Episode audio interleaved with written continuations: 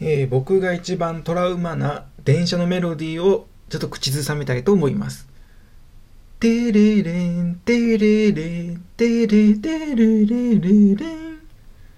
テレレン、テレレン、テレレレテレレン。皆さんこんにちは。24歳 Web 系フリーランスのラジオ、堀翔一郎です。この番組は僕が喋りたい雑多なことを原則毎日お送りするラジオトークです。いや、まあ、わかる人はわかる。この朝っぱらから何やってんねんって話やけども、わかる人にはわかる、え京都市営地下鉄、え烏丸線の、えっと、北行き、え国際会館行きのメロディーね。これ僕一番トラウマ。トラウマっていうかなんて、トラウマとまで、それ、ちょっと強い言葉使いすぎですけど、まあこう、あまりいい思い出のないというかね、そういうメロディーですよね。それなんでかっていうと、あの、僕京都の大学に通ってたんですけどで、えっと、大学1回生の時だけえっとねうちの親の実家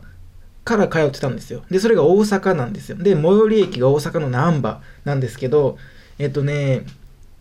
だから、え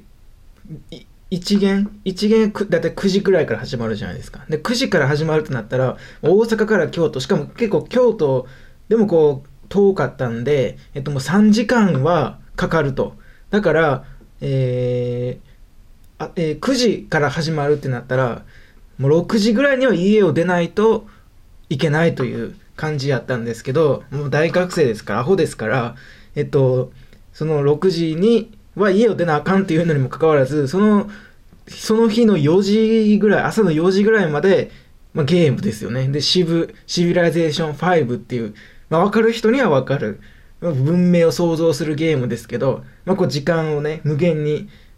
搾取されるということでおなじみの Civilization 5、Civ 5を朝の4時までやり、そして2時間寝て、でも6時無理やり起きて、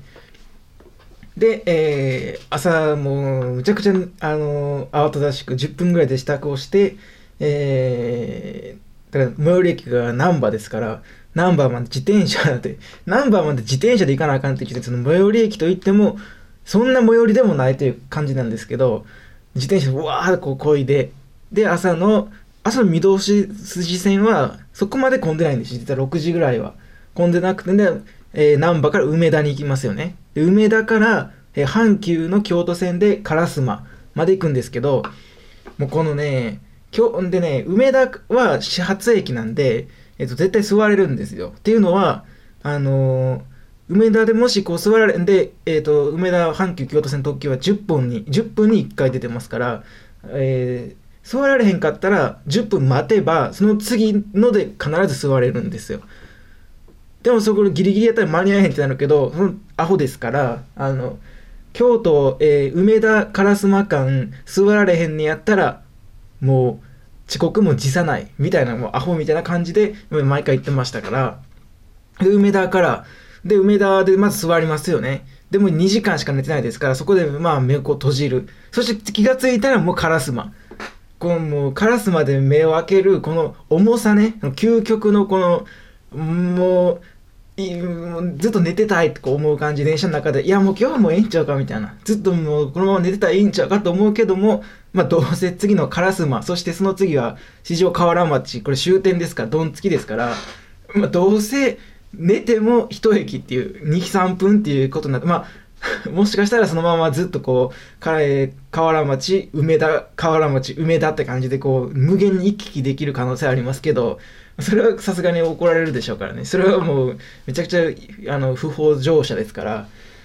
で、まあ、カラスもなんとか起きて、で、あれですよ。京都市営地下鉄の四条駅に乗り換えですよ。これがね、もう、むちゃくちゃ混んでんねん。あのー、もう吐きそう、ゲロ吐きそうになってますから、こっちは2時間しか寝てなくて、で、電車の中で梅田で寝た。そして、もう寝ようってこう思って目を閉じたらもうカラスもついてる。そして四条。これはね、もう、マジでゲロ吐きそうになりながら、もう、上ってこう、おえつをこう、しながら おやつしてないですけど、うん、で、市場駅、でもうめちゃくちゃ混んでる、この中で、こう、電車が来る、テレレレテレレレレみたいなメロディーで、こう、京都市営地下鉄のこの、あの、間もなく参りますみたいになって、テレレン、テレレン、テレレレ、テレレンって、これもう、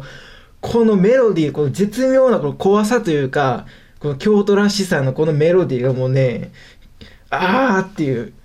ああ、もう無理っていう感じで、えー、満員の、えー、京都線、揺られながら大学に行った。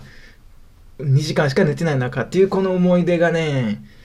うん、これはもう、通学っていうのは二度と経験したくない。大学生活っていうのは別に、もう一回やってもいいですけど、通学っていうのはもう二度と経験したくないですね。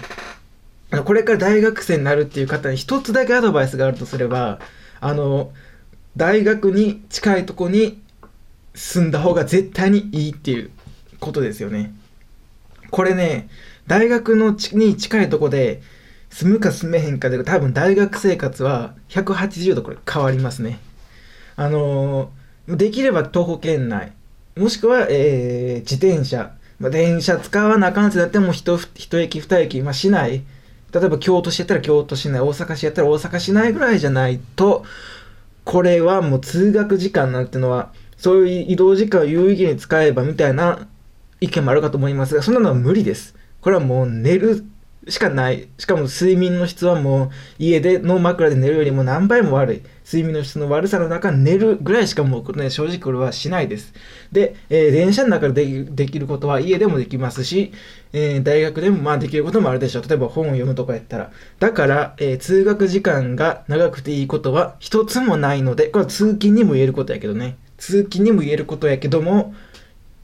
通勤通学長くていいことは一つもないので、できるだけ、え大学に近い、え、家を借りましょう。お金がなくてもこう必死でバイトしなあかんとしても、それだけ、え、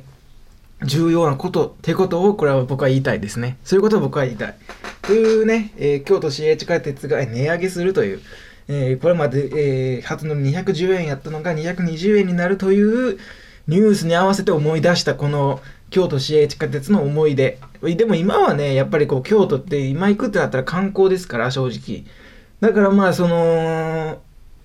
あのメロディーの、えー、嫌さっていうのもだいぶね、薄れつつはあるという感じですけども、まあ今日はそういう話ですよね。あの、ちょっとね、今、こうかなりバタバタしててね、何回か前にも言ったと思うんですけど、まあちょっとそういう、なんていうの、身内の不幸みたいなのが近づいてて、今バタバタしてる中、午前中にこのラジオトークを撮るという、ポッドキャストを撮るという、この感じでやってみましたが、